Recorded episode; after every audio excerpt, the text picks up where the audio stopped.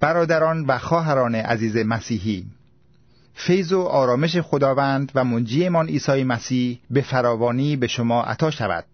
عیسی خداوند در انجیل متا فصل پنج آیه ده می‌فرماید خوشا به حال کسانی که در راه نیکی جفا می‌بینند زیرا پادشاهی آسمانی از آن ایشان است. عیسی مسیح نمونه بارز ما ایمانداران مسیحی متحمل رنج و زحمات در راه نیکی شد و به ما نیز این هشدار را داد که در این جهان جفاها خواهیم دید. اما عیسی خداوند این را هم فرمود که او هر روزه تا انقضای عالم با ما خواهد بود. در ارتباط با موضوع جفاها و امید ما به عیسی مسیح خداوند پیغامهایی بر اساس رساله اول پتروس به شما ارائه می گردد که در یکی از کنفرانس های مسیحی ضبط شده اند. امیدواریم با شنیدن آنها برکت بیابید. در این برنامه توجه شما را به یکی از این پیغام ها جلب می نماییم.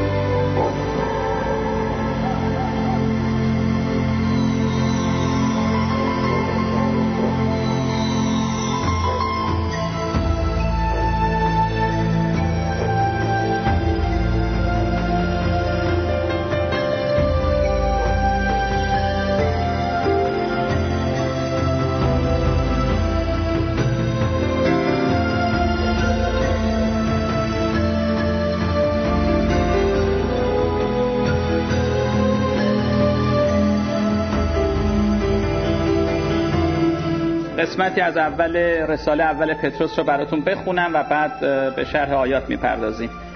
پتروس رسول عیسی مسیح به غریبانی که پراکندن در پنتوس، غلاطیه، قپتوقیه، آسیا و بطانیه.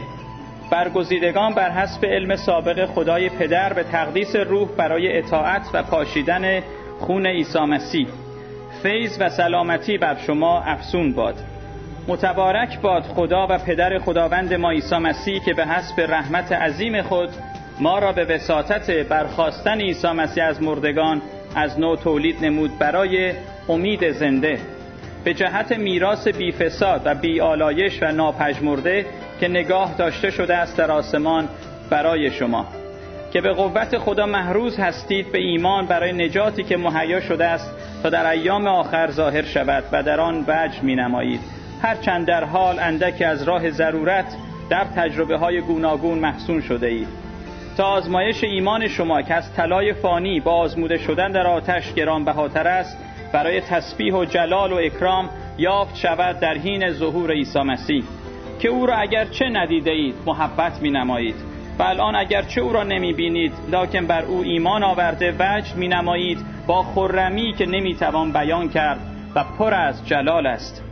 به انجام ایمان خود یعنی نجات جان خیش را میابید که درباره این نجات انبیایی که از فیضی که برای شما مقرر بود اخبار نمودند تفتیش و تفحص می‌کردند و دریافت می نمودند که کدام و چگونه زمان است که روح مسیح که در ایشان بود از آن خبر می‌داد. چون از زحماتی که برای مسیح مقرر بود و جلالهایی که بعد از آنها خواهد بود شهادت می‌داد. و به دیشان مکشوف شد که نه به خود بلکه به ما خدمت می‌کردند. در آن اموری که شما اکنون از آنها خبر یافته اید از کسانی که به روح القدس که از آسمان فرستاده شده است بشارت دادند و فرشتگان نیز مشتاق هستند که در آنها نظر کنند. لحاظا کمر دلهای خود را ببندید و هوشیار شده امید کامل آن فیضی را که در مکاشفه عیسی مسیح به شما عطا شد بدارید. و چون ابنای اطاعت هستید مشابه مشوید بدان شهواتی که در ایام جهالت می داشتید بلکه مثل آن قدوس که شما را خوانده است خود شما نیز در هر سیرت مقدس باشید. زیرا مکتوب است مقدس باشید زیرا که من قدوسم. و چون او را پدر می‌خوانید که بدون ظاهر بینی بر حسب اعمال هر کس داوری می نماید پس هنگام غربت خود را با ترس صرف نمایید. زیرا می‌دانید که خریده شده اید از سیرت باطلی که از پدران خود یافته اید نه به چیزهای فانی مثل نقره و طلا بلکه به خون گرانبها چون خون بره بیعیب و بیداغ یعنی خون مسیح که پیش از بنیاد عالم معین شد لکن در زمان آخر برای شما ظاهر کردید که به وساطت او شما بر آن خدایی که او را از مردگان برخیزانید و او را جلال داد ایمان آورده اید تا ایمان و امید شما بر خدا باشد.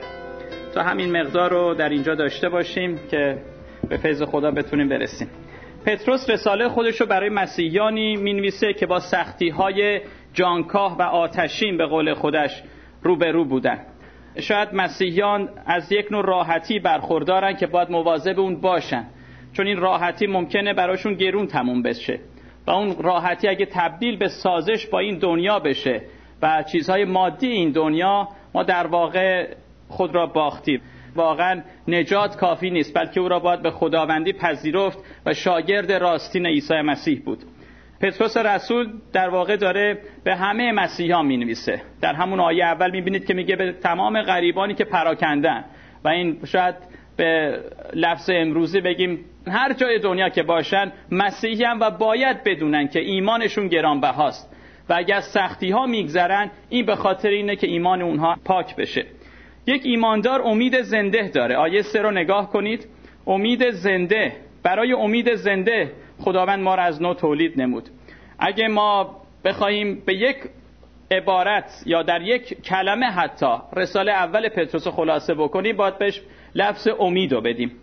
یک مسئله معروفی هست میگه هر جا حیات هست هر جا زندگی است در آنجا امید است. ولی ما برای پتروس باید بگیم که هر جا مسیح هست در آنجا امید است. و بدون عیسی مسیح امیدی برای دنیا وجود نداره. یک ایماندار امید زنده داره چون که امیدش به شخصیتی است که اون خودش زنده است. به همین خاطر پتروس اینو امید زنده میگه. و بقیه امیدهایی که در این دنیا هست ما آدمای خودخواه نیستیم ولی می‌دونیم که باطل و بیخوده. یک روزی از بین خواهد رفت چون برای اون طرف مرگ پاسخی ندارن که به بشریت بدن. هرچه هست در همین دنیا خاتمه پیدا می‌کنه. نویسنده که خودش پتروس رسول شاگرد عیسی مسیح بگذریم از اینکه بعضیا معتقدن و خیلی مخصوصا از قرن 19 به این ور جر و بحث است که نویسنده این رساله که اون یکی کیه. و من فکر کنم یک نوع مشغولیت بیخودیه که ذهن مسیحیان رو به خودش گرفته به خاطر شاید علمگرایی که اومده. ولی خیلی ساده اینجا میگه پتروس رسول عیسی مسیح. ما هم قبول می‌کنیم که این رساله رو پتروس رسول عیسی مسیح نوشته و با همین باور ایمان خود را به کلام او و به خداوند بیشتر می‌کنیم. این نویسنده که پتروس هست خوب می‌دونه از روی تجربیاتش که چطور امید بستن به عیسی مسیح چه ارزشی داره. اگه خاطرتون باشه در لوقا باب 22 هست آیه 31 و 32 که عیسی مسیح به پتروس میگه ای شمعون ای شمعون شیطان خواست شما را مثل گندم قربال بکنه. اما من برای تو دعا کردم که ایمان تو تلف نشه. هنگامی که تو بازگشت کنی برادران خود را استوار نما. و در واقع پتروس رسول در این رساله هدفش و رسالتش همینه. یعنی بنا کردن استوار کردن برادران. پس داره به اونا می نویسه که از این امتحان از این آتشی که بین شما هست شما ناراحت نباشید. این برای اینه که ایمانتون رو خداوند امتحان بکنه غال بذاره تا اینکه تصفیه بشه. و باز در یوحنا باب 21 یادتون هست. عیسی مسیح آخرین بار که با پتروس صحبت می‌کرد گفت که تو باید شبانی گله را بکنی. و با این رساله در واقع پتروس رسول این را داره انجام میده.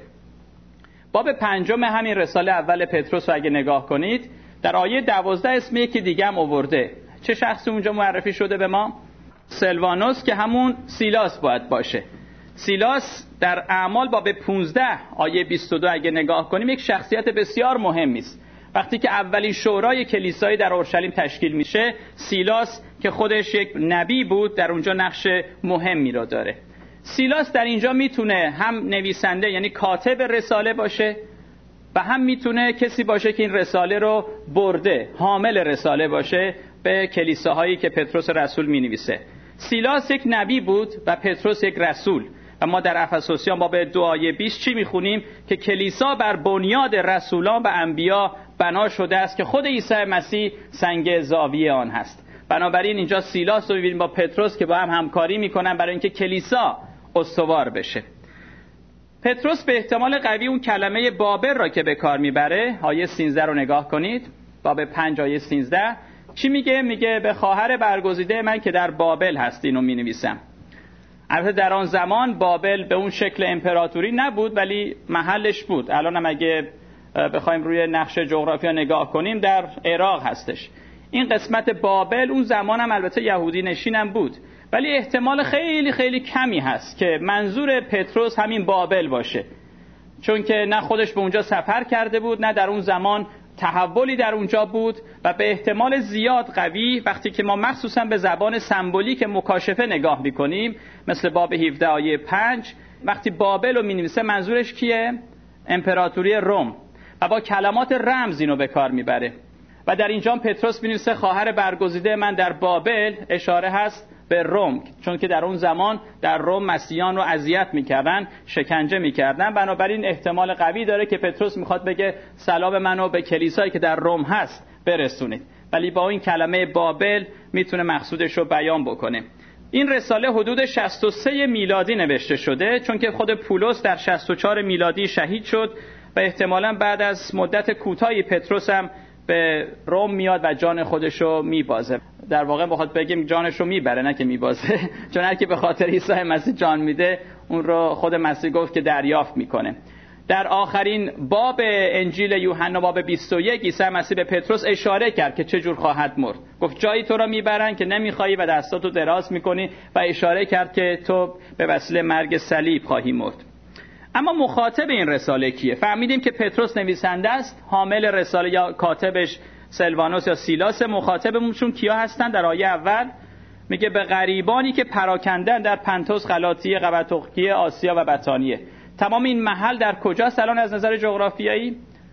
در ترکیه کنونیه و در شمال ترکیه هست. پولس رسول فقط جنوب ترکیه رو بشارت داده بود و کار شمال رو شاید گذاشته بود به پتروس که رسالش رو بنویسه. اما کلمات جالب اینجاست. غریبان و پراکندگان. کلمه غریب خیلی جالبه. پتروس در جاهای دیگه هم همین کلمه رو به کار می‌بره. چرا پتروس اشاره می‌کنه به غریبان؟ آیا مسیحیان غریب هستن؟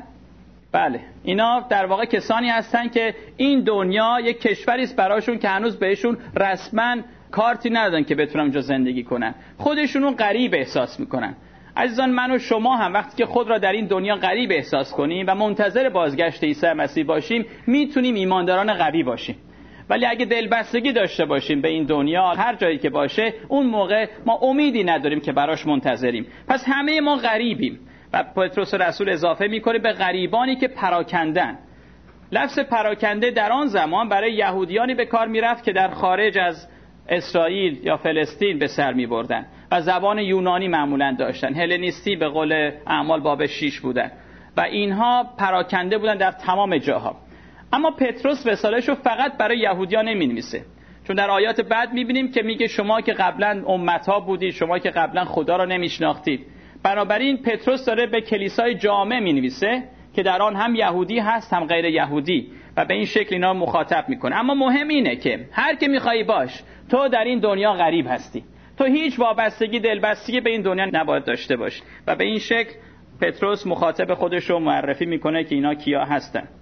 پس مهم این است که بدانیم غریبان پراکنده در این رساله زیر جفا هستند. 15 بار لاقل کلمات مربوط به جفا در این رساله به کار رفته. جفا جفا سختی ها همینطور تکرار می‌کنه.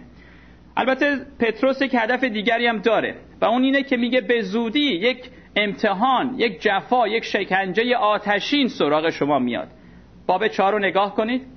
آیه دوازده. و پتروس در واقع داره مسیحیان رو آماده می‌کنه برای کمچین چیزی. هرچند همه اونها به طور کلی سختی ها به خاطر مسیح می‌دیدن اما پتروس می‌تونست از اول ببینه که یک جفای عظیم در زمان نرون باید بیاد در روم. و بنابراین همه مسیحیان رو آماده می‌کنه برای این جفا. عزیزان ما اگر از این نوع جفاها نمی‌بینیم ولی زندگی کردن در یک وضعی که همیشه ما آماده هستیم به خاطر مسیح جفا ببینیم خیلی لذت بخشه. در غیر این صورت ما اگه یک مقدار صبحونه دیر میشه شاید غور می‌زنیم اگه شب نتونیم بخوابیم ناراحتیم. اگه بعضی چیزهای آماده نباشه باب تبمون نباشه احساس ناراحتی می‌کنیم. اما زیستن در یک روحیه‌ای که برای همه چیز خدا رو شکر می‌کنیم برای یک همچین چیزی با این روحیه زندگی کردن باعث میشه که ما همونی باشیم که پتروس رسول در اینجا می‌خواد. اگه جفا نیست تو یک جوری زندگی کن که مثل که جفا هست. و تن خودت رو وجود خودت رو طوری آماده بساز که به خاطر عیسی مسیح صلیب رو می‌تونی برداری و دنبال او بری. برای بسیاری شاید صلیب عیسی مسیح به این مفهومه که چون اون مصلوب شد من از همه چی آزادم. چون اون مصلوب شد من دیگه هیچ ناراحتی ندارم. درست ولی معنی دوم صلیبم اینه که مسیح آمد به قول سی اس لوئیس رنج کشید تا اینکه به ما یاد بده که رنج کشیدن واقعی چی هست و ما بتونیم درست رنج بکشیم. پس رنج کشیدن به قول داستایوفسکی میگه یک جزئی از حقیقته. شما نمی‌تونید رنج رو از حقیقت جدا کنید. هر کی می‌خواد دنبال حقیقت بره رنج و دردم باهاش هست. اما لذت بخشه. چون که عیسی مسیح گفت که باری که من رو دوش شما می‌ذارم. یوق من خفیفه سبک شیرینه. و ما آماده هستیم که این یوق را برداریم. پتروس رسول نه فقط برای مسیحیان اون زمان و نه فقط برای مسیحیانی که در زمان نرون، تراژان، هادریان و دیولکتیان و تمام این امپراتورهای دیگه بودن اینها رو داره می‌نویسه که زیر جفای شدید میرن در قرن دوم به بعد و اینها. بلکه برای قرن بیستم هم پتروس رسول برای ما یک پیامی داره. پیام پتروس چی هست؟ پیام پتروس در همون باب پنج آیه دوازده پیدا میشه. لطفا نگاه کنید باب پنج آیه دوازده. کلمه نصیحت در اونجا به کار برده. در ترجمه مژده برای عصر جدید کلمه تشویق و دلگرمی رو به کار بردیم. و شاید دلگرمی واژه درستری امروزه باشه. پتروس این رساله رو می نویسه تا کسانی که زیر زحمت هستن اونها رو دلگرم بکنه. و اونها کمک بکنه که ایمان خودشون رو حفظ بکنن. کلمه زحمات زیاد در این رساله هست و کلمه دیگه هم که زیاد به چشم می‌خوره اینم توجه کردید یا نه. چه کلمه دیگه ای هست؟ کلمه جلال هست. پتروس رسول می‌خواد بگه که شما اگه در زحمات ایمان بیارید استقامت داشته باشید به جلال خواهید رسید. و این جلال و زحمات با همدیگه خیلی جالب جور هستن. به خاطر مسیح زحمت کشیدن جلال منتظر شماست. و اگه شما این زحمات رو تحمل نکنید در واقع پتروس می‌خواد بگه منتظر جلالم نباشید و این اصلیه که در مسیحیت هست عزیزان. ما باید در این دنیا مثل خداوند خودمون حاضر باشیم جفا ببینیم. مثل خداوند خودمون حاضر باشیم که صلیب را برداریم. و اگه صلیب های در زندگی ما نیست خودمون داوطلبانه نمیریم برای صلیب. شاید خیلی دیگه این دنیا بهمون داره خوش میگذره. من نمی‌دونم چند نفر از مسیحیان واقعا منتظر بازگشت خداوند هستن. شاید بعضی اصلا خوششون نمیاد خداوند برگرده. شاید بعضی اصلا نمی‌خوان در آسمان باشن. احساس می‌کنن در اونجا خیلی کسل کننده است. بهتر همین دنیا عمر جاودانی داشته باشیم. اگه ما یه همچین حالتی داریم بیایم از خودمون بپرسیم که آیا تولد تازه داریم یا نه.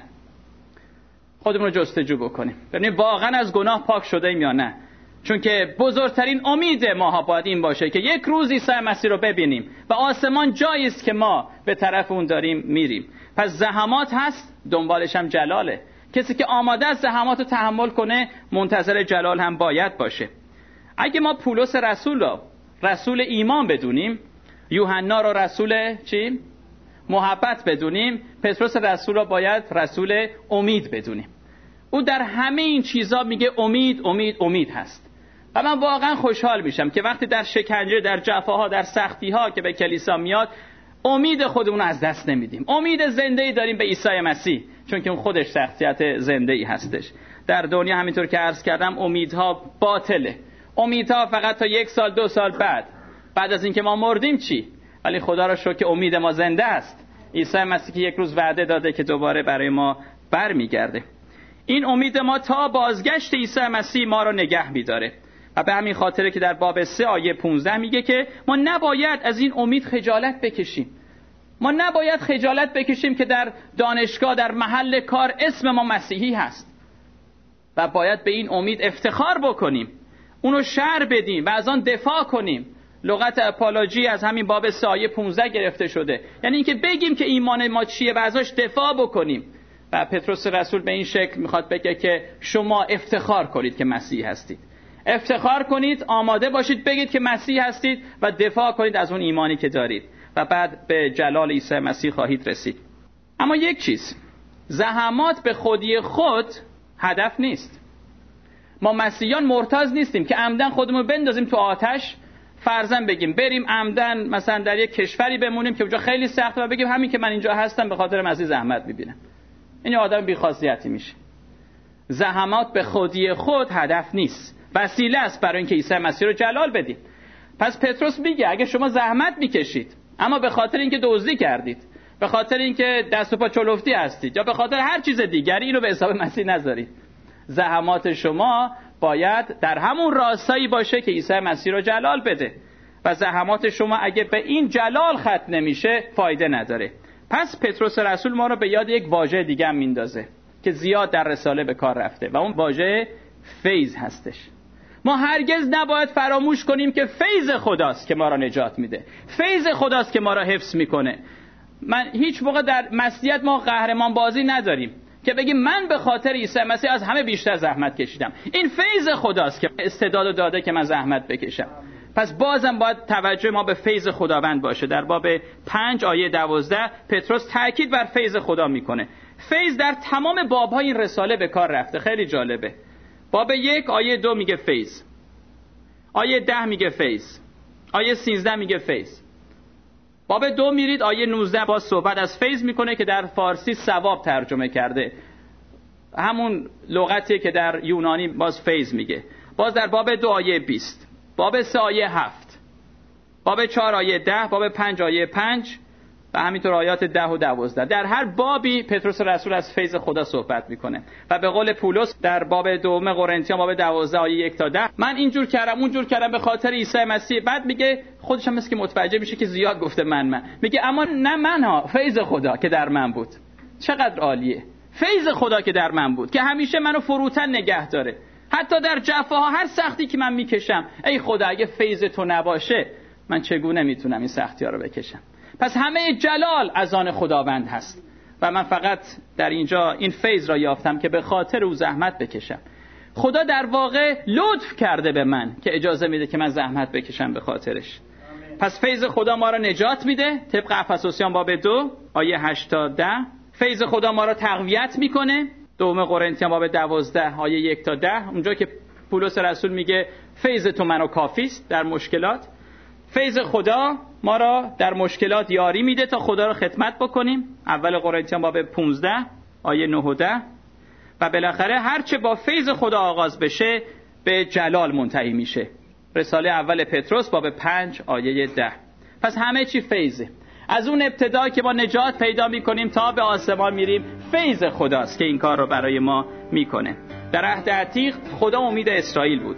در عهد جدید همون خدا باز هست امید ما مسیحیان ولی بیشتر کلمه مسیح رو ما می‌بینیم. مسیح امید ماست. همون شکلی که بنی اسرائیل تنها به خداوند به یهوه معتقد بودن و امید بسته بودن در عهد جدیدم می‌بینیم عیسی مسیح امید ما هست.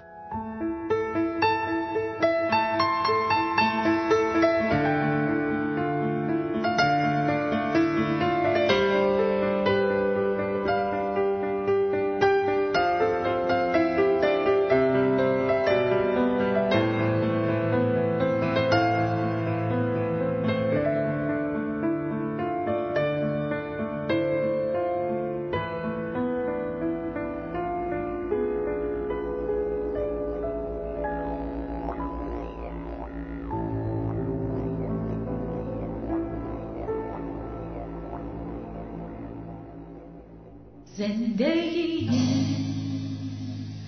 انسان از او به دور بود.